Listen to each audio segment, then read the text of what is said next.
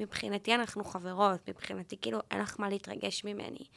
ואז כשאת אומרת לי שאת מתרגשת, אז זה פתאום גורם לי להרגיש קצת סלב במובן הלא נוח, כאילו של, את לא צריכה להתרגש ממני, אנחנו נפגשות איזה שלוש פעמים בשבוע בסטודיו, כאילו, למה את עדיין מרגישה שאני משהו מעלייך שצריכה להתרגש ממנו, את מבינה? ואז כזה, זה מבאס אותי, כאילו זה, mm. זה כזה, כאילו אני מרגישה שלפעמים יש לי חברויות שנוצרות, שמבחינתי הן חברויות, אבל הן לא מאה אחוז טבעיות עד הסוף, וכזה בסדר, אנחנו גם לא בסטיזם, אנחנו לא כל היום יושבות בבית אחת של השנייה וכזה, אבל זה כן איזה רגעים כאלה שכזה, אוף, לא בא לי שתתרגשי ממני. אוקיי, אז אני אגיד לך שגם עם אמיר ממש התרגשתי, וגם עם שי ממש התרגשתי, והם חברים מאוד טובים שלי. אוקיי. ואני מתרגשת בגלל שמאוד רציתי את זה. אוקיי. וזה היה לי בראש כזה, וואי, אני הכי אשמח לראיין, לארח, אני יותר אוהבת לארח מאשר לראיין את שקד, ובגלל שאני יודעת שאת לא כל כך אוהבת להתראיין, או פודקאסטים וזה, זה פחות כאילו מדבר עלייך, ובאמת הרגשתי שנתתי לך את הזמן עד שהשתכנעת. עד שהסכמתי לזה. כן, אז אני עושה פתיח. אוקיי.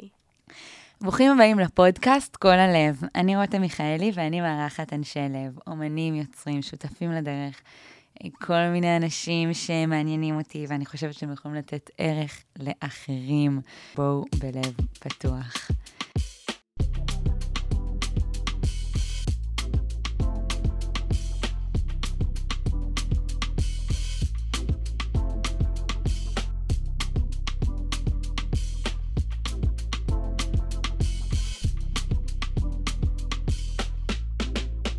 היום בפרק אני מארחת את שקד בשן. שקד היא מאיירת, כותבת ומלקטת סיפורים. ביצירותיה שקד עוסקת ביחסים, מיניות, גוף ובושה.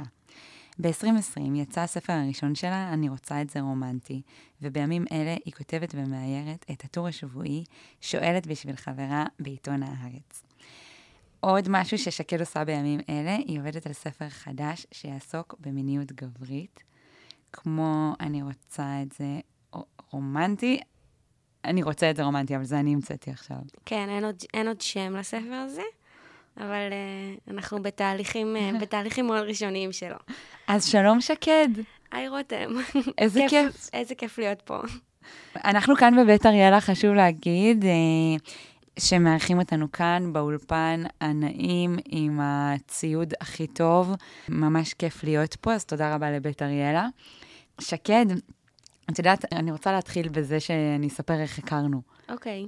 קודם כל זה מחמיא לי, כל פעם שאת קוראת לי שאנחנו חברות, אז אני כאילו מקבלת ממך איזשהו אישור, שאיזה כיף, איזה כיף שאת קוראת לי חברות.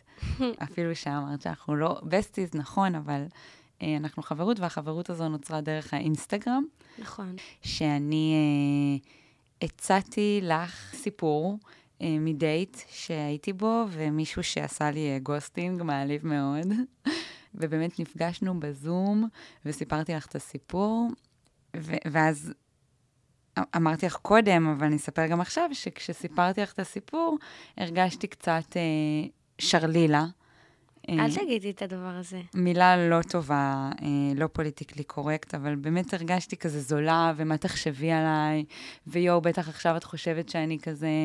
אבל למה הרגשת ככה? כאילו, למה, למה הרגשת שאני אחשוב עלייך משהו כזה, או למה בכלל הרגשת את הדבר הזה כלפי עצמך? אני הרגשתי כלפי עצמי בגלל שגדלתי באיזושהי סביבה עם חברות ש... מאוד היינו שמ... שמורות, ילדות שמורות. הרגשנו כזה, מי שישכב איתי יזכה. עכשיו, אני לא אומרת את זה בזלזול, באמת מי שישכב איתי. מי ששוכב איתך זוכה, רותם. זוכה. אבל אה, עד היום זה משהו שנשארתי מגיל צעיר, שלוקח לי אה, רגע עד שאני עוברת לשלב של המיטה, ובמקרה שסיפרתי לך, זה קרה מהר מהרגיל, ולא הכרתי אותך. זה לא כמו היום שאנחנו כבר מכירות, וגם רק אחרי שסיפרתי לך את הסיפור, אז יש לי את, את הספר שלך, mm-hmm. שחברות קנו לי ליום הולדת מתנה נפלאה, אה, ואז כשקראתי את הספר, פתאום אמרתי, וואי, היא בטוח לא חשבה שאני שרלילה. זה ממש לא מה שחשבתי עליי. סליחה, ואני גם לא אוהבת את המילה הזאת, אני מצטערת שאני משתמשת בה, אבל אני חושבת שאף אחת מאיתנו לא אוהבת את המילה הזאת, ושכולנו לפעמים קצת משתמשות בה על עצמנו. זאת אומרת, אני לא מוצאת את עצמי מסתכלת על חברות שלי וקוראת להן שרלילה או שרמוטה, אבל על עצמי אני כן אחשוב את זה לפעמים. אז אני יכולה להתחבר לחוויה הזאת שלה כזה, למה עשיתי את זה, או מה זה אומר עליי, או משהו כזה.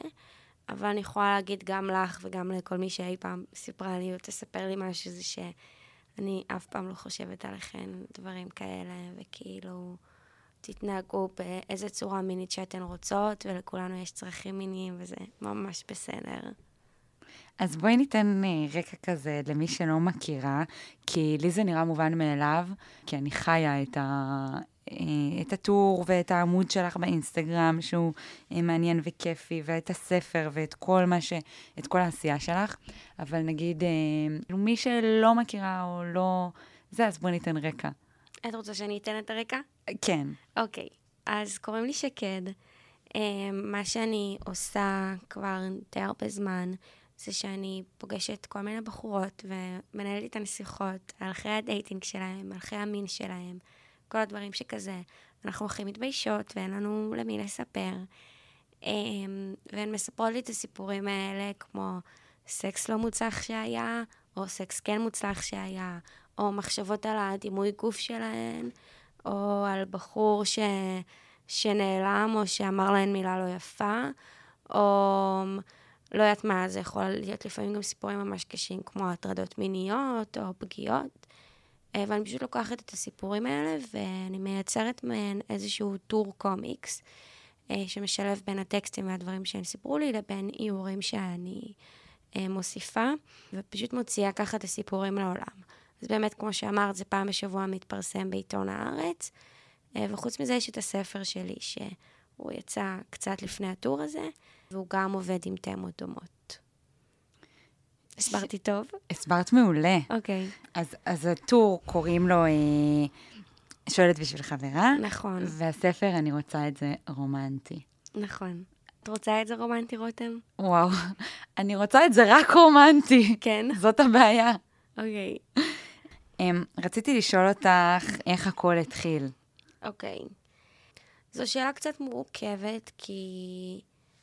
קשה ממש לשים על זה את האצבע, אבל אני אגיד שבבצלאל אה, די מהר נשבר לי הלב, אה, ולא בא לי לתת לו את הקרדיט שלא מגיע לו, אבל בוא נגיד שדי מהר לתוך בצלאל מצאתי את עצמי בחורה רווקה. התחלתי את בצלאל גם מאוד מאוד צעירה, אה, התחלתי את בצלאל חודשיים אחרי השחרור שלי מהצבא, זאת אומרת... אני לא מאמינה. כן.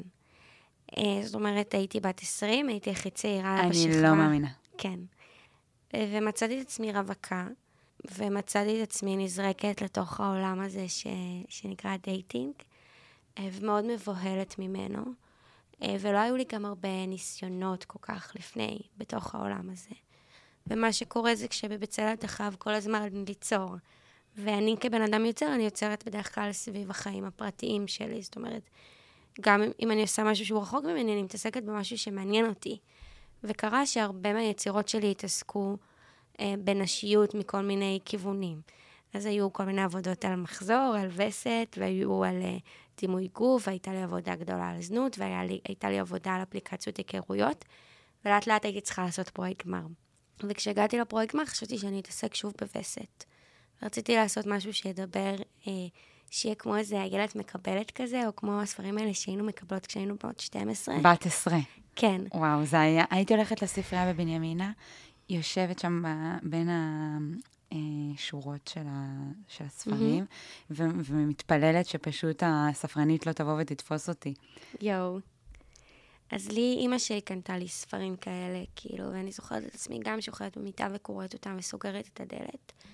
ואני אגיד שדווקא כזה שעליתי לחטיבת ביניים, בראש העין, כזה ששם גדלתי, אז בכיתה זין הולכים לבית ספר אחר, והכרתי חברות שהביאו לי איזה ספר. כאילו, אצלנו זה תמיד היה נורא מוסתר, אני אה, קיבלתי מחזור נורא מוקדם, ולא סיפרתי לאף אחד. גם אני בכיתה A. אני קיבלתי בכיתה ו', אבל עוד לפני הבת מצווה, כזה בחודש הראשון של כיתה ו'. וואי, וזה היה הדבר הכי מביך, לא סיפרתי את זה במשך שנים, זה היה סוד. כן, אז גם אצלי. וכשהגעתי לכיתה ז' אז הבנות אה, שבאו מהבית ספר האחר, כן היו מדברות על הדברים האלה, והיה ספר מדהים, אני יכולה, קוראים לו צי מזה, שזה שם נורא לספר מדהים, ואני רציתי לעשות איזה משהו כזה, לתת איזה מתנה לבת שלוש עשרה שהייתי, וכשהתחלתי ככה לעבוד על הפרויקט גמר, אז אתה לא עושה אותו לבד, יש כזה מנחים וחברים, ותמיד כזה נורא מדברים על זה, וכולם אמרו לי שקד, את בורחת ממשהו, את בורחת ממשהו יותר גדול שאת יכולה לעשות, את בורחת מאיזושהי אמת. למה לדבר שוב על המחזור? למה לדבר שוב על גיל עשר, שתים עשרה, אחת עשרה, לא יודעת, על הגילאים האלה, כאילו, תדברי על היום. והשתכנעתי, ובהתחלה החומרים שלי היו מאוד מסוימים ומאוד ממוקדים ב... בווסת רציתי כזה לקחת סיפורים של, של כזה, כמו שאנחנו מספרות על זה שהסתרנו את זה, ואיך אנחנו מתנהגות עם המחזור שלנו היום. לא יודעת, היה לי כאילו איזה רעיון אחר. ופשוט הלכתי והפכתי את זה למשהו הרבה יותר גדול, ושאלתי בחורות ממש על הגוף שלהן, ועל שיער גוף, ועל מה היה להן באמת בגיל שלוש עשרה, אבל גם מה הן חוות היום ביחסים. ושאלתי ממש על סקס, ושאלתי על, על כל מיני אקטים בתוך סקס, ושאלתי על, אני קראתי לזה אז מיניות, כי פחדתי להגיד סקס.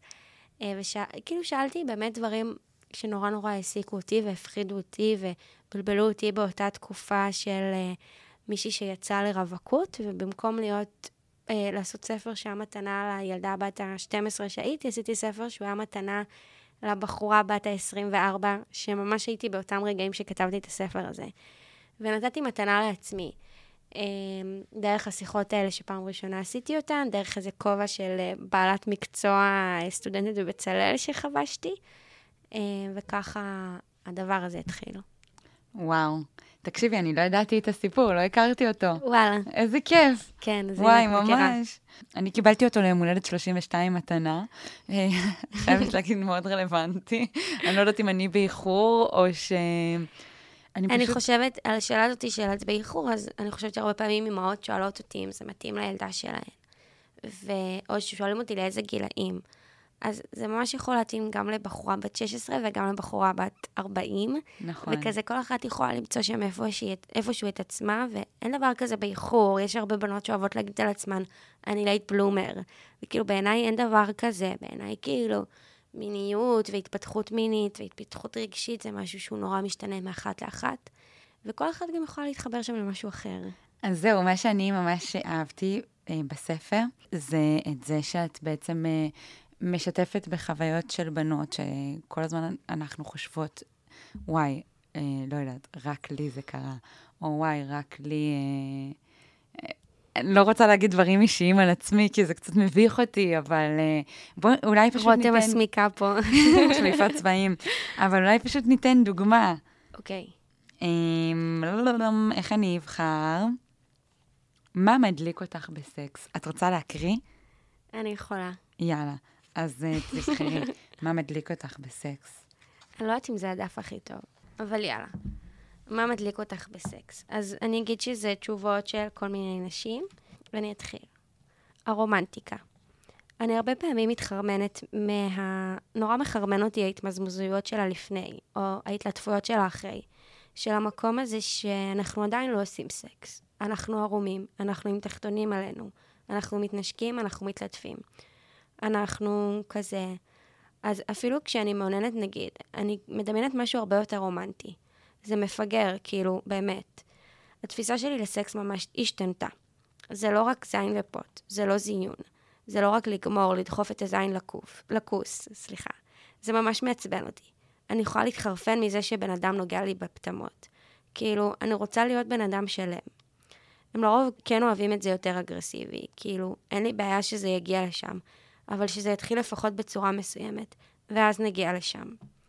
אנשים קוראים לזה פורפליי, אבל לדעתי הדבר הזה הוא, הוא לא פורפליי, לדעתי הוא חובה. כאילו, בלי כל הדבר הזה, זה פשוט לא יהיה כיף.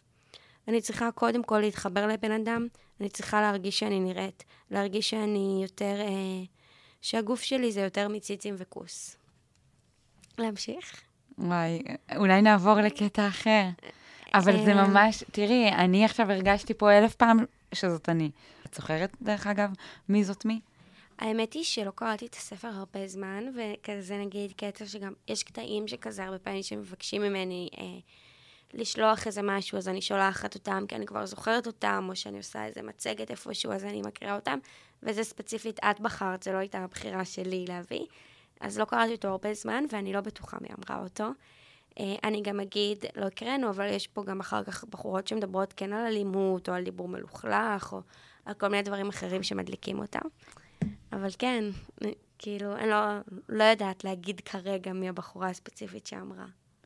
וזה מביך אותך להגיד ציצי, כוס, אז היום סקס. זה, היום זה לא כל כך מביך אותי. היום להגיד את המילים האלה זה סבבה.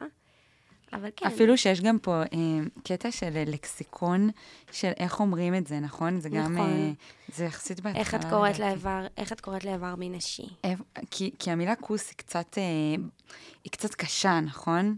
לי, לי, לרותם. אצלי בבית קראו לזה בכלל פיריק. פיריק? אז, כן. אוקיי. אבל אני ממש משתדלת לקרוא לזה פות. הנה, איך את קוראת לאיבר מנשי? אז אני לא אקריא את, את ההסברים, למרות שזה החלק הכי מעניין, אבל יש פה פוט, וגינה, כוס, טוטה, פי פי פיש פיש פוש פוש, פושקלח, וג'י ג'י? וג'י ג'י. וג'י ג'י, יוני למטה, איבר מין המשולש. אני יכולה להוסיף לך פיריק. פיריק. תגידי לי משפט עם המילה פיריק.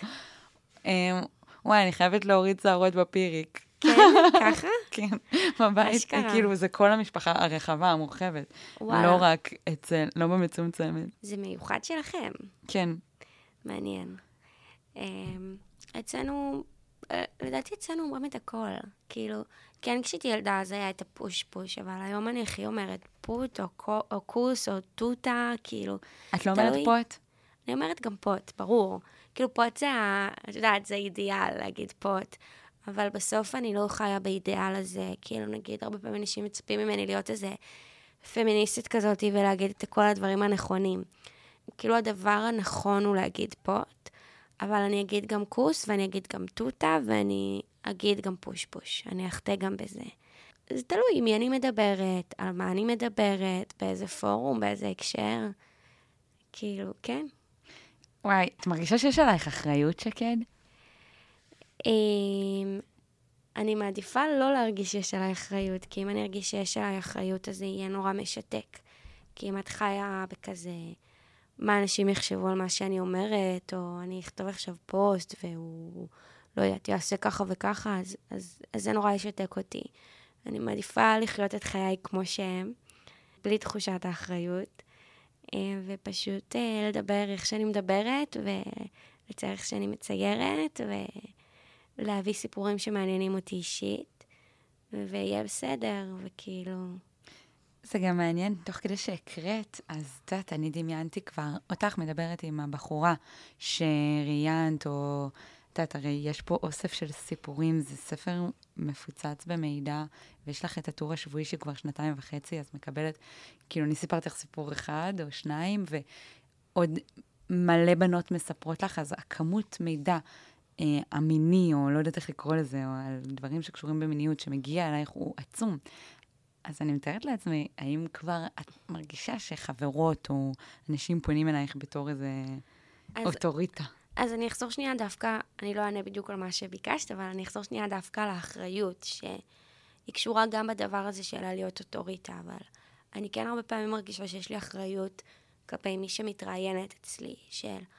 איך אני, איך אני עכשיו יוצרת טור שאליו דווקא יפגע בה, אה, כאילו, ש, טור שלא יפגע בה, איך אני מייצרת טור ש, שהוא יהיה סבבה ושהיא תהיה שלמה איתו, לפעמים גם מישהי באה ומספרת לי איזשהו סיפור אחד, אבל אני מוצאת משהו מעניין אחר שאני רוצה, ש, שהיא סיפרה בין השורות, לא אליו היא התכוונה, איך אני עושה את זה בלי לפגוע בה, או אם היא מספרת לי על איזה פגיעה שהיא עברה, ואני יודעת ש...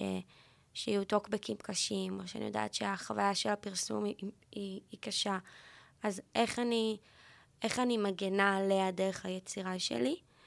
אז שם אני מרגישה המון אחריות, שלפעמים אני רוצה נורא להסיר מהכתפיים שלי, ולפעמים אני אומרת לעצמי, שקד, היא בחרה להתראיין אצלך. תשמחי עליה שהיא בחרה להתראיין אצלך, כי, כי היא הבינה שזה יהיה בשביל טור. ואת לא צריכה להגן כל כך, והדבר הזה של האוטוריטה, אז, אז כן, זה מגיע לפעמים, זה מגיע בכל מיני הקיצות קטנות, או כאילו אני בחורה הזאת שמדברת בקלות על מיניות, אז אפשר אה, לספר לה על קשיים, או על חוויות, או לדבר איתה קצת יותר פתוח, והיא בטח תבין ותרגיש בנוח. אז זה לפעמים בסדר, לפעמים זה קצת מביך אותי, לפעמים כאילו שוכחים שאני גם בן אדם פרטי, אבל כאילו זה בא ביחד. אוקיי, okay, אז אני התייחס לה עוד פעם שוב על האחריות, כי פתאום נזכרתי מהמקום האישי שלי, שאני שיתפתי אותך בסיפור, ואז את שלחת לי שאי רותם, מחר מתפרסם הסיפור, הטור עם הסיפור שסיפרתי, ואני ראיתי את זה, ושומו שמיים, אני הרגשתי שאלוהים ישמור, פחד אלוהים, איך זה הולך להתפרסם, ואם הוא יראה את זה, אותו בחור שסיפרתי עליו את הסיפור, ובאמת הרמתי את כל החברות שלי על הרגליים, פתחתי חמל חירום, התקשרתי אלייך לדבר איתך. כל את נתת לי מענה מדהים.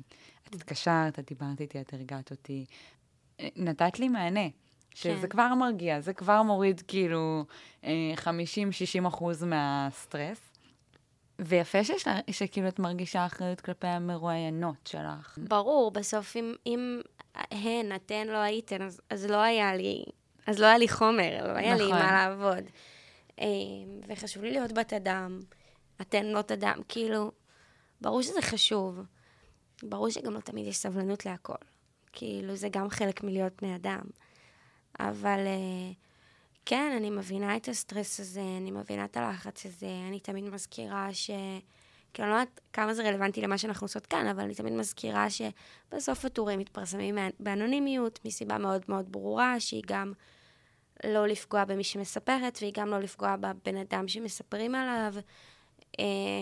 זה תמיד בגוף ראשון, זה איכשהו תמיד מקושר אליי, אז גם ככל שבחורה שמספרת היא יותר רחוקה ממני, והיא לא מהמעגלים החברתיים הקרובים שלי, אז קשה לאנשים לעשות את הקישור ו- ולהגיד, אה, זו בטח רותם, אה, זו בטח כזה.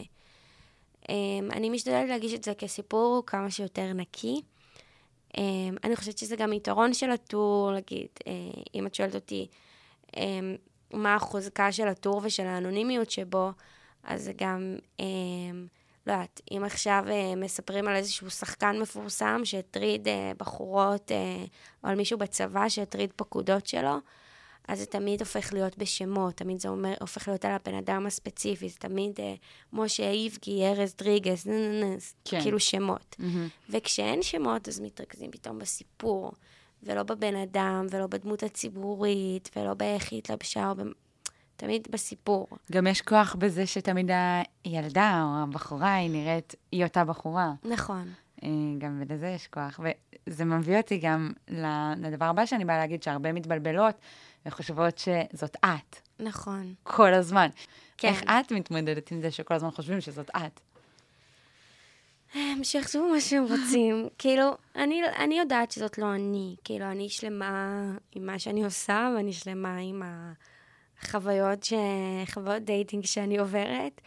כאילו, דיברת קודם על השרלילה או על השרמוטה, אז ברור שלא הייתי רוצה שתהיה לי תדמית ציבורית של שרמוטה. כאילו...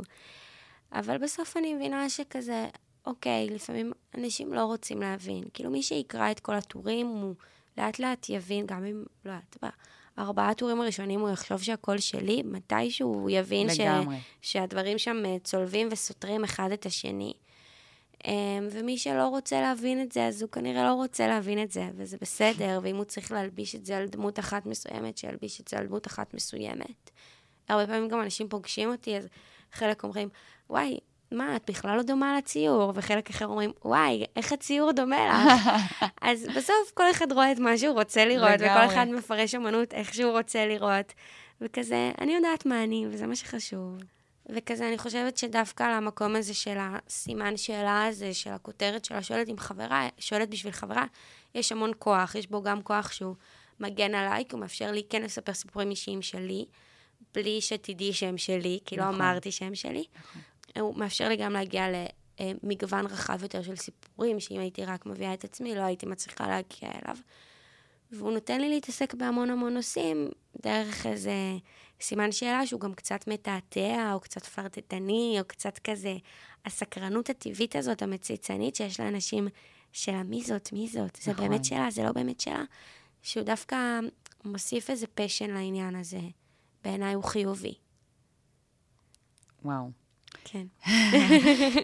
אז זהו, באמת רציתי לשאול אותך על טוקבקים, כי בארץ כותבים, יש אפשרות להגיב לכל טור כזה שאת מעלה, ואנשים ברוך השם כותבים, ולא תמיד תגובות כל כך נחמדות. כן. אני מתארת לעצמי, שבגלל שאת עושה את זה שנתיים וחצי, אני חושבת שאחרי תקופה מסוימת את כבר מפתחת איזושהי, איזושהי חסינות, או אור כזה של פיל, או טיפה כזה ממרחק מסוים, ואת יודעת מה את לוקחת באמת וזה, ולמה את לא מתייחסת. אבל כן. אולי גם תגידי איך לקחת את הדברים בהתחלה, הטוקבקים, או איך היום. תראי, זה נורא נורא מפחיד, וזה גם... זה ממכר, כי מה שקורה בטוקבקים האלה זה שזה פידבק מאוד מאוד מיידי למה שאת יוצרת. זאת אומרת, הרבה פעמים, נגיד שאת עובדת על ספר, אז יש לך איזה מחשבה או דמיון, ואת עושה איזה ציור, ועד שהוא מודפס, ועד שהוא מתפרסם, ועד שהוא מגיע לאנשים, ואת מקבלת איזשהו פידבק, אבל הוא יותר כללי, והוא יותר רחוק והוא יותר רחב. ומה שקורה ביצירה הזאת, שהיא משבוע לשבוע, זה שאת מציירת, ותוך שבוע זה ככה מתפרסם, וככה עולה לאתר, וככה יש תגובות על זה. ויש כל מיני סוגים של תגובות. אז יש תגובות שהן, אה, עשיתי ככה, אבל לא יודעת אם זה טוב. כן, זה, ישמעו פשוט טיק, טיק, טיק, זה בסדר. זה היה כדי להמחיש את המיידיות שבדבר. אז יש כל מיני סוגים של תגובות. אז יש את התגובות באמת שהן בטוקבקים של הארץ, ויש את התגובות שאני מקבלת באינסטגרם לתיבה האישית שלי, ויש את התגובות של המשפחה ושל ההורים, וזה מפחיד, כי זה פתאום נהיה פומפי. אבל זה גם נורא נורא מסקרן, כי את מיד יודעת מה אנשים חושבים על מה שעשית. וואו. אז יש תגובות שהן קשות, יש תגובות שבאמת, אה, אין לי עכשיו, זה משהו להגיד, אבל כאילו של, או של כמה זה בוטה, או של ציורים מכוערים, או ספציפית על הסיפור, או אי שונאת גברים, או, או באמת השרמוטה, או כל מיני כללות, או... או באמת כזה דברים קצת אלימים לפעמים. זה נכנס? זה יהיה שקר להגיד שזה לא נכנס, אבל אני גם אגיד שאני מתמודדת עם זה הרבה יותר יפה עכשיו, אחרי תקופה שאני עושה את זה.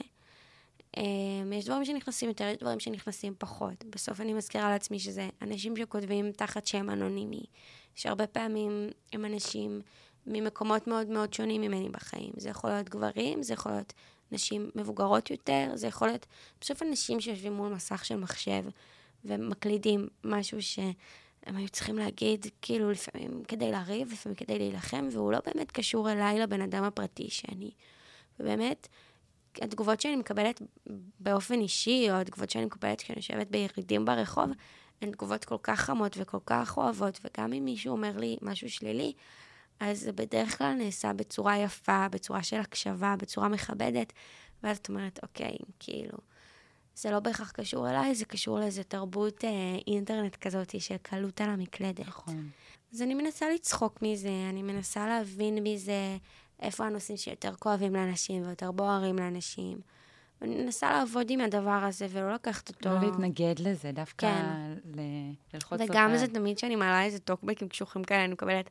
אחלה פידבקים באינסטגרם, זה תוכן מעולה, זה הפך להיות הפינה הקבועה שלי, זה מצחיק אנשים, זה מעצבן אנשים, זה תמיד מביא איזה שיח כזה כיפי. נכון. אז גם ההתעסקות כזה, תמיד מביאה איתו עוד איזה לבל כזה של לקבל אהבה, של לקבל תמיכה, לא יודעת, שזה כיף. יש לי שתי שאלות שתוך כדי שדיברת. אוקיי. אחד, רציתי לשאול אותך, האם את מרגישה שיש הבדל בין שקד בשן, שקד, את, כן. שאני מכירה, זה לשקד בשן הדמות. כן. הדמות של מי שכתבה את אני רוצה את זה רומנטי, מי שכותבת את אני שואלת בשביל, שואלת בשביל חברה, אז mm-hmm. יש הבדל? אני אגיד שזו שיחה שהייתה קורית המון המון המון עם הפסיכולוגית שלי. ו... אוי, לא. כן, והיא לאט לאט קורית פחות, כי אני אגיד ש... אז היה לי איזה תסביך כזה, שאכלתי המון המון זמן של כזה... אני לא מספיק מגניבה, של כאילו בטח מי שכזה קורא את הדברים שלי, חושב שאני טיפוס ממש כזה מעניין ומגניב, ולא לא יודעת. את טיפוס מעניין ומגניב? אני לא מרגישה כזאת, כאילו אני מרגישה שכזה, לפעמים, הרבה פעמים הרגשתי שכזה, אנשים פוגשים אותי ושאני מאכזבת, שכזה, אני לא מספיק יפה, אני לא מספיק מגניבה או מקועקעת או מתלבשת מגניב, שכזה סך הכל אני כזה הכי ילדה קטנה וחנונית כזאתי וחמודה, וגם יש לי קול חמוד וחיוך חמוד. ו... שקד, בא לי להעיף את המיקרופון ואת האוזניות ולתת לך אה, בוקס. אז ככה... רגע, אני יכולה רגע להגיד לך?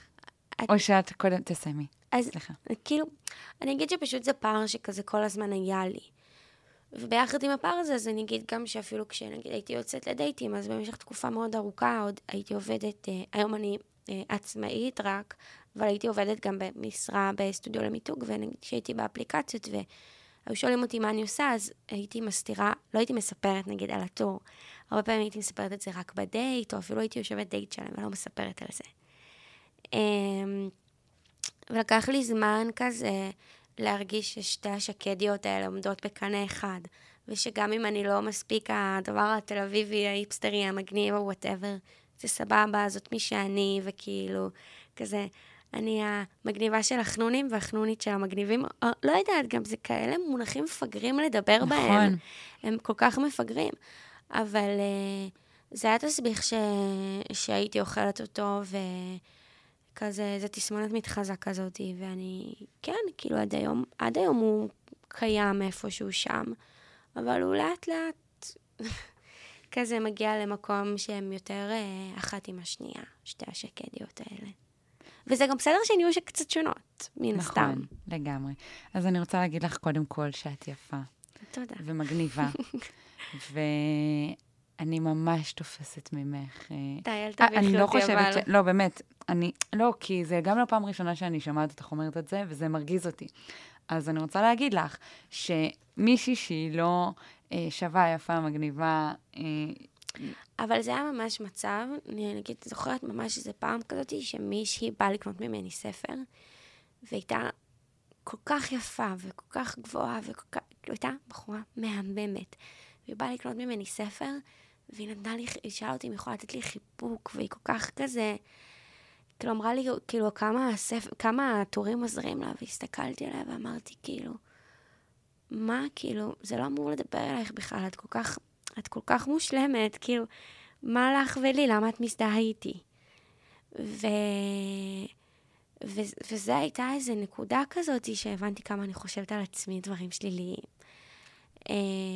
או, או להפך, או כמה... בסוף אנחנו חוות אותו דבר, וזה בכלל לא קשור לכמה היא יפה וכמה אני מרגישה, אולי לא, אבל...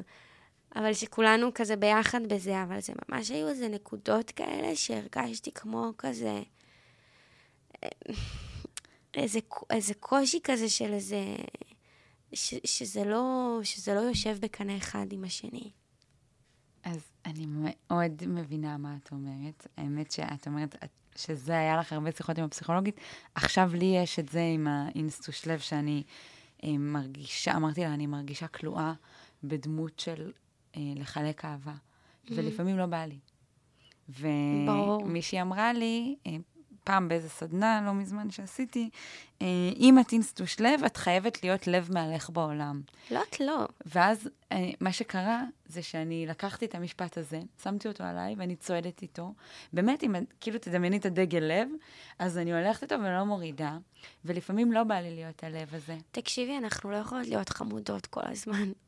זהו, אז, אז, אז בדיוק הפסיכולוגית אמרה לי, אם תגידי לי מה הדובון אכפת לי, כאילו אני מרגישה שאני קצת ב... כאילו עכשיו עוברת את הדבר הזה שאת מספרת. את יכולה להתחיל לעשות כזה בימים שרע לך, להתחיל לעלות לבבות שבורים, או לבבות מנופצים, או כאילו... לבבות שחורים. זה גם לבבות, כאילו. לגמרי. סתם, כאילו, אבל באמת, באמת, באמת, כזה, אני גם רוצה להיות נחמדה כל הזמן לכולם, וכזה, אבל לא תמיד אפשר. לא תמיד אפשר. אז, אז הדבר השני, נכון אמרתי לך, יש לי שני דברים להגיד למה שאת אמרת. Okay. אז הדבר השני, רציתי לספר שישבנו פה למעלה, mm. ועברה אה, מישהי, וזיהתה אותך. אז היא באה ושאלה אותך. זה לא קורה כזה הרבה. סתם קרה עכשיו במקרה, כי בבית אריאלה מסתובבים כל האנשים שקוראים הארץ. אל תצטנעי בבקשה. אוקיי. Okay. אני מרימה לך עכשיו. אוקיי. Okay. הגיעה מישהי ושאלה, היי, את שקד בשן? בהתלהבות כזאת, ואת אמרת לה, כן, זאת אני, ואני ישבתי שם ואמרתי, אומייגאד, כאילו מזהים אותך, איזה מרגש זה. כן. אז רציתי לשאול אותך, מה את מרגישה לגבי זה, ואיך הרגשת?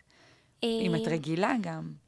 לא, אני לא רגילה לזה, זה לא קורה הרבה, זה קורה מעט, זה כיף, נראה לי, כן, כזה... בואי נגיד, אנשים הרבה פעמים קוראים אותי ולא מזהים אותי, וזה גם כיף שלא מזהים אותי, כי זה כזה משאיר מרחב נשימה, אבל אז כשמזהים אותי, אז את אומרת, אוקיי, כנראה גם עוקבת אחרי באינסטגרם, היא כנראה התעניינה בי אקסטרה, וזה פשוט דרך של אנשים להראות לך אהבה, אז ברור שזה כיף. מחמם את הלב. כן, כזה. אפילו לי זה חימם, כאילו אני ישבתי שם והרגשתי כזה, וואו, משהו שלא עוזב אותי, לקראת הרעיון, כל הזמן... עולה לי לראש, מה ההורים שלך חושבים? הם, הם קוראים בטוח את התכנים ואת הספר, ואת עוסקת בזה לא שנה, שנתיים, כאילו, זה כבר תקופה כן. שמלווה אותך, אז זה מעניין אותי. נראה לי שבהתחלה היה להם כזה טיפה מוזר, אבל קודם כל הם גאים בי על, על הדבר הזה, של, כאילו הם גאים בי על ההישג הזה של להוציא ספר, על ההישג של טור בעיתון, על ההישג הזה של... להצליח לעבוד באומנות שלי. אני מניחה שהם היו מעדיפים שאני אכתוב על נושאים אחרים, זה אף פעם לא קל לשמוע את הבת שלך מדברת על סקס, אבל גם זה חלק מהעניין, זה כאילו, אני חושבת שגם מי שקורא בסוף את התכנים, הוא מבין, מבינה שאני, לא שקד בשן כותבת על סקס, זה לא כזה שטחי, זה תמיד עם יותר עומק, זה תמיד על רגשות, זה תמיד על... על יחסי כוחות, זה תמיד על ללמוד לדבר, זה תמיד על, על, לא יודעת, על כל הבלבול הזה. אז אני חושבת שגם הם מצליחים להוריד מהמעטפת הזאת ולקרוא. והדבר עוד יותר מעניין שקורה זה שבהתחלה זה גם היה כזה טיפה מבלבל, אבל ככל שהארץ הגיעה, בהתחלה הארץ היה רק בדיגיטל, אחר כך הוא התחיל להיות גם בעיתון המודפס. אז גם אנשים התחילו להיחשף לזה. אז פתאום הם גם התחילו, לא, את אמא שלי כותבת לי, שקד, הייתי אה, אתמול בשבעה, והם אמרו שם שהם קוראים כל יום שישי את הטור שלך, ופתאום מדברים בשבעה על הטור שלי, ומחמיאים לה, והיא הולכת כמו איזה טווס כזה, גאה בי נורא, וזה כזה. ואז היא כאילו מקבלת גם פידבקים, מאנשים אחרים, וגם זה שזה, שזה מופיע בעיתון, אז זה גם נותן איזה לגיטימציה להיות משהו שסבבה... שהוא בשיח, את מעלה את הדברים האלה כן, לשיח ציבורי. אז זה לא הבת שלי, לא יודעת, באונלי פנס, הבת שלי עושה משהו פורנוגרפי, כאילו הבת שלי בעיתון הארץ, ואם בעיתון הארץ אמרו שזה סבבה, אז זה סבבה, אז זה כאילו... אז זה משהו כזה נראה לי. מדהים בעיניי, ואני חושבת שאת כאילו אומרת... בטח אמא שלי תקשיב לזה מטובח. חמודה, ואם אמא שלי תקשיב שאמרתי פיריק. אוי ואבוי לי, אני לא נכנסת הביתה. אני אגיד לה שזה שקד ישים אותך. אני אשים אותך. כשדיברנו מקודם, את אמרת שאת לא מרגישה ש... הטור בארץ, יש סביבו איזושהי אג'נדה ברורה, את לא הולכת אה, עם דגל חלוצה של אני פמיניסטית, ואני רוצה להציל את, אה, את הבנות, או... אה, תתקני אותי אם אני טועה. אני, את לא טועה, אבל זה גם, כאילו ברור שיש אג'נדה, ברור שכזה, ברור שאני פמיניסטית, ברור שזה טור פמיניסטי, אבל... זה לא אג'נדה כזאת של אני אחשוף עכשיו את כל, את כל העוולות של העולם ואני אציל את הנשים ואני... כאילו זה אג'נדה שהיא הרבה יותר קטנה, כאילו לפעמים הסיפורים שלי הם כזה, אני מספרת את הסיפור שהוא כל כך קטן ומינורי שאני אומרת את מי הוא מעניין ולמה אני כותבת אותו. ואני חושבת שברגע שאני שמה על זה אג'נדה וברגע שאני אומרת כמה חשוב לדבר על הטרדות מיניות, כמה חשוב לדבר על... על טינדר, כמה חשוב לדבר על יחסים בין... אז זה משתק אותי, כי אז אני מנסה להביא את מה שחשוב, ואני מנסה למצוא איזה אמירה, ואני לא מנסה למצוא מה שמעניין. ואני חושבת שהסיפורים שלי הם הכי טובים, שהם יוצאים ממני באיזה... כזה מישהי שסיפרה לי משהו שהגניב לי את המוח, כאילו שאני מוצאת איזה עניין, ושאני לא מוצאת איזה חשיבות, שאני לא... מחפשת בהכרח את הכבד, שאני מחפשת את הקטן, את המרגש, את המצחיק, את הנוגע, את המשהו הזה שאפשר להזדהות איתו. וכן, לפעמים זה גם משהו שהוא נורא נורא קשה ומפחיד, אבל זה לא שאני אחפש מאפס בכוח את המפחיד. תמיד אני גם משאירה איזה סימן שאלה בסוף. אני מאוד משתדלת לא להשתמש במילים כמו אונס, מילה שאני לא אוהבת להגיד אותה. אני אף פעם לא אומרת, הוא אשם כי הוא עשה אחת, שתיים, שלוש. תמיד אני משאירה את זה עם איזה סוף פתוח כזה של להשאיר איזה דיון, להשאיר איזה פתח, להשאיר איזה כזה. כן, וזה גם ממש מסקרן. אני, אני הרבה פעמים כותבת לך, נו ומה, הם ביחד, נו ומה, הם... כן. אז, אז הרבה פעמים אני כאילו מרגישה שאין אג'נדה במובן של כזה. אני נורא משתדלת לא להביע את דעתי. לא יודעת אם אני נורא משתדלת, אני פשוט חושבת שדעתי לא מעניינת. הסיפור הוא משהו מעניין. הדיון שתכתבו אחר כך בטוקבקימה, השיחה שתקראי את זה, ואז תשלחי את זה לחברה בוואטסאפ, ואתן תדברו, וכל אחד תגיד מה קרה לה שהיה דומה, זה מה שמעניין. הדעה האישית שלי לא תמיד בהכרח כזאת מעניינת. אני רוצה להגיד שבעיניי הטור נותן הרבה ערך. זה סוג של מנרמל את החיים, לפחות אם את רווקה, אני חושבת. נראה לי גם למי שלא רווקה. אבל זה כאילו מין כזה, זה משפט שנגיד בלימודים, אמרו לנו אותו הרבה, ונורא סניתי אותו, אבל כזה ככל שאני עושה יותר, אני מבינה שכזה האישי הוא הפוליטי. עכשיו לא פוליטי, במובן עכשיו של לצאת למחאות, והדגל לב, והדברים שאת דיברת עליהם. לא פוליטי במובן, במובן של פמיניזם זה פוליטי, זכויות נשים זה פוליטי.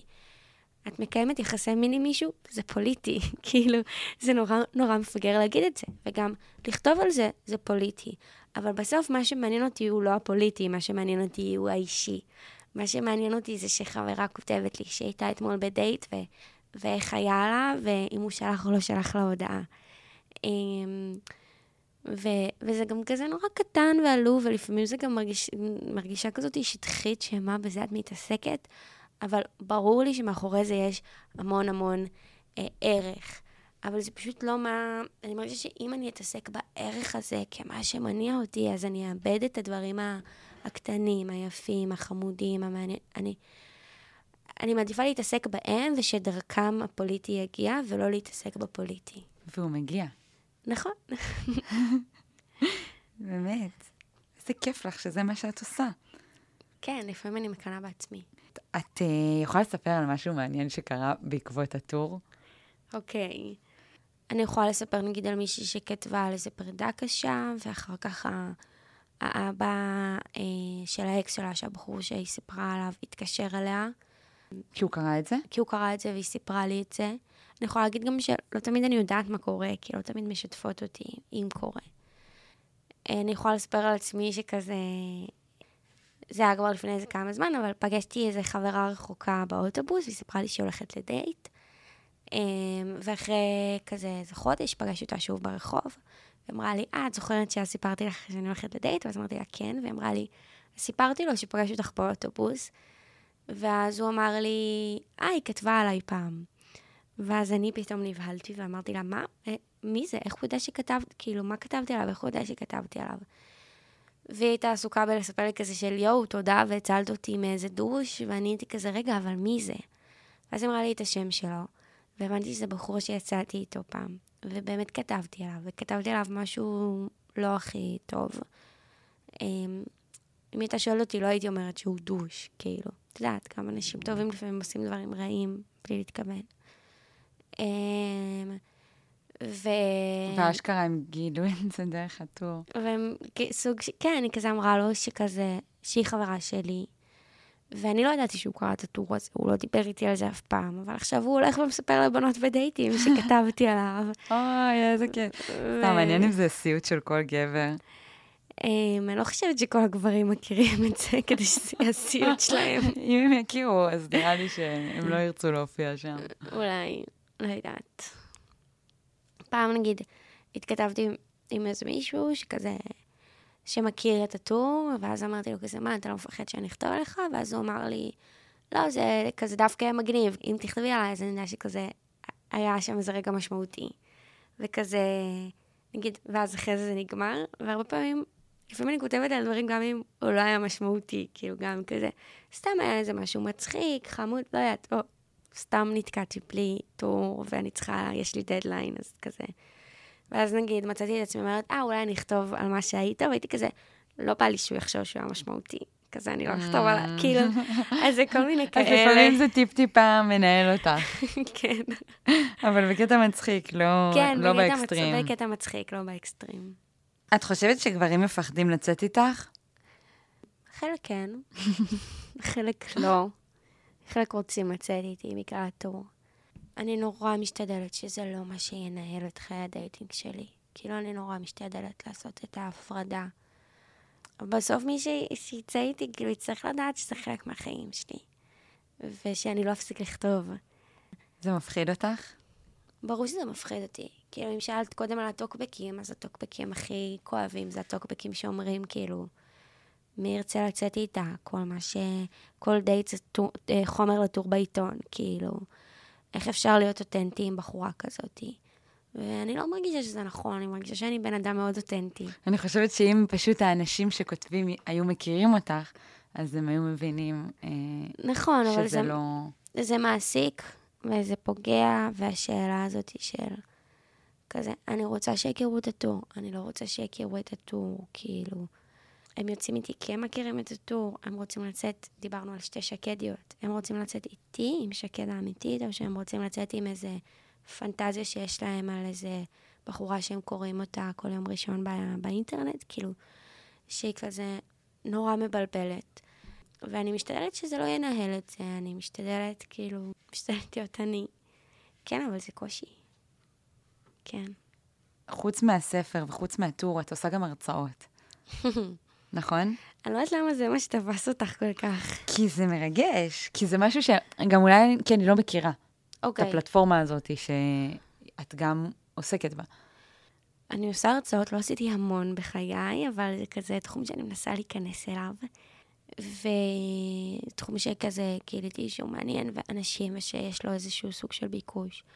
ההרצאה שלי היא בעיקר הרצאה שאני... מדברת בעצמה עליי כאמנית, על התהליך שעברתי מהמקום הזה של הבושה הגדולה, והבושה להגיד סקס, הבושה לדבר על, על הדברים האלה, לזה שהיום אני כל שבוע כותבת בעיתון משהו על, על יחסים. ודרך הסיפור האישי שלי, של הבחורה שהתביישה, ולאט לאט, כאילו, עם זה שהיא דיברה וציירה וכתבה ויצרה, זה הפך להיות משהו שהוא נורא קל ונורא טבעי, אז אני מדברת על כמה כוח יש פשוט לדבר על הדברים. אני משתפת בקטעים שכתבתי בעיתון ובספר, ואנחנו מדברים שם בהרצאה גם על כל מיני נושאים בתוך יחסים ומיניות, ואני גם מביאה את הסיפור שלי כבן אדם יוצר, כבת אדם יוצרת. נגיד, הנה, הרבה פעמים אני מדברת בלשון זכר, ואני מרגישה שכזה, לא, שקד, את, את צריכה לדבר בלשון נקבה. כי יש לך אחריות. יש לי אחריות לדבר בלשון נקבה, ולפעמים זה לא יושב עליי טבעי. ואז אני כזה, די, תשחררי, כאילו, תדברי איך שאת מדברת, את לא חייבת. כאילו, אז ההרצאה היא, היא איזה משהו כזה, היא איזה מפגש בלתי אמצעי איתי כבן אדם, איתי כיוצרת, זה תמיד נורא נורא כיף לפגוש אנשים מכל מיני קבוצות, תמיד בסוף יש זמן לשאלות, ואז גם אם ההרצאה היא נורא דומה, השאלות, הן שאלות שמעסיקות את הקבוצה שפגשת, ואז הן שאלות אחרות, וזה נורא מעניין ומרגש וכיף. נכון. אז זהו, את באמת אמרת שהכוח הוא כאילו בשיתוף. וזה כמו שאמרתי לך מקודם שדיברנו למעלה, שזה, את גם נותנת לבנות במה, בזה שאת מראיינת אותם ואז הדברים שלהם נכתבים, את גם נותנת אה, לבנות אחרות שיקראו את זה, הזדמנות להבין שמה שהן עוברות עוד הרבה בנות עוברות, mm-hmm. וגם לגיטימציה לדבר על דברים שהם לא כל כך מדוברים, ושהרבה פעמים אנחנו מתביישות בהם. אתמול בלילה קראתי את הספר שוב כדי זה, אבל בסוף הספר יש קטע שבנות סיפרו על זה שהן לא גומרות. רוצה להקריא משהו? כן. אז רגע. אני לא יודעת אם אני גומרת. כאילו, אני יודעת כשאני גומרת, אבל זה לא מעניין אותי לגמור. זה לא הסי. אני יכולה לחוות סיים מזה שהבן אדם רק נכנס בדלת ואני מתרגשת מאוד. כאילו, הסף התרגשות שלי הוא מדברים מאוד מאוד מוזרים, שלקח לי שנים להבין. אני זוכרת שבהתחלה כל הזמן עלתה השאלה הזאת, אם גמרת. ואני כאילו, אני לא יודעת, גם מה זה לגמור? ידעתי שמאוד מאוד נעים לי, עד סי, עד לא יודעת מה. אין לי מושג, עד היום. אין לי מושג מה זה לגמור. כאילו, מבחינתי, ברגע שאני חווה את הפיצוץ הפנימי, מבחינתי זה הגעתי לסף. זה, הם, זה שאת כבר לא יכולה, שהדבר הזה צריך לצאת לך מהגוף. כאילו, זהו, שאת צריכה הפסקה. רגע לנשום או להתחבר, או כאילו, שנייה, כי, כי יש לי לפחות איזשהו סף ריגוש שלפעמים אני כזה, אה, מספיק לי, פשוט מספיק לי. כאילו, עד היום, מבחינתי, זו ההגדרה שלי לגמרתי. בתכלס של התכלס, כאילו, אני לא יודעת מה זה אומר לגמור, לגמור, מבחינתי זה סיימנו. כאילו, זה מושג נורא, נורא מוזר, מה זה גמרת? או נגיד אנשים שעובדים מאוד קשה כדי לגרום לך לגמור. אני לא יודעת מה יגרום לי לגמור, אני רק רוצה שיהיה לי נעים. הקראתי את זה טוב? הקראת את זה טוב. אני חושבת ש, שגם במה שהקראת וגם בטקסט, זה פשוט מה שמאוד יש בו זה את הבלבול, את החמקמקות, את ה... את הכזה, נראה לי שאני גומרת, אני לא יודעת, איך אני יודעת אם אני יודעת. זה לא הקטע שאני רציתי להקריא, אבל... את רוצה להקריאת? אפשר גם, אבל לא חייב. אז רגע, תחפשי אותו, ואז עם זה אנחנו בעצם נסיים את הפרק המושלם הזה. תודה. וואי, איזה מוזר, לא קראתי את הספר כל כך הרבה זמן. האמת שאני אגיד שהיום... כל השיח על זה, על האורגזמה, על כזה, נשים לא יודעות אם הן גומרות, נשים כן גומרות, גומרות, מרגיש לי, מה זה מיושן? כאילו, זה מרגיש לי, מה זה? כזה, אלפיים תשע עשרה, אני לא יודעת אם זה נכון או שזה בראש לי, אבל כאילו, אני אגיד שאז זה היה מאוד, זה מאוד עניין אותי, אבל היום זה כזה טיפה פחות. אני חושבת שזה עניין אותי פעם, וזה גם מעניין אותי היום, אבל דווקא ממקומות אישיים שלי, כאילו, אם אני עכשיו במערכת יחסים חדשה, ואני מגיעה למצב שלא מצליחה, אז, אז אני ישר כאילו עושה גוגל. כאילו, הבנת? אז, אז אני אגיד שזה, ברור שזה עדיין מעניין, אני פשוט מרגישה ש... אה, אני חושבת שלהשאיר את השיח על מיניות סביב הגמרתי, לא גמרתי, הוא קצת פשוט משטיח את הסקס. לגמרי. כי זה לא... ואני מרגישה שהרבה פעמים, כאילו, שמדברים על מיניות נשית, אז איכשהו זה תמיד חוזר ל... לאורגזמה נשית, חמקמקה, whatever. וכזה, אותי בא לי לגגל על זה עיניים כבר, כאילו, זה כזה, יאללה, נשים גומרות, כאילו, וזה בסדר. היא כן חמקמקה, אבל, אבל כזה, זה כבר, כזה אנחנו, כזה איכשהו סיימנו עם זה, אבל אני אגיד שזה... לא הדבר שהכי מעניין אותי ביצירה שלי כרגע. כאילו, הרבה יותר מעניין אותי הדינמיקה הבין אישית, איך מתייחסים אחד לשני, כזה, ולאו דווקא הפיזיות, האורגזמה, כזה.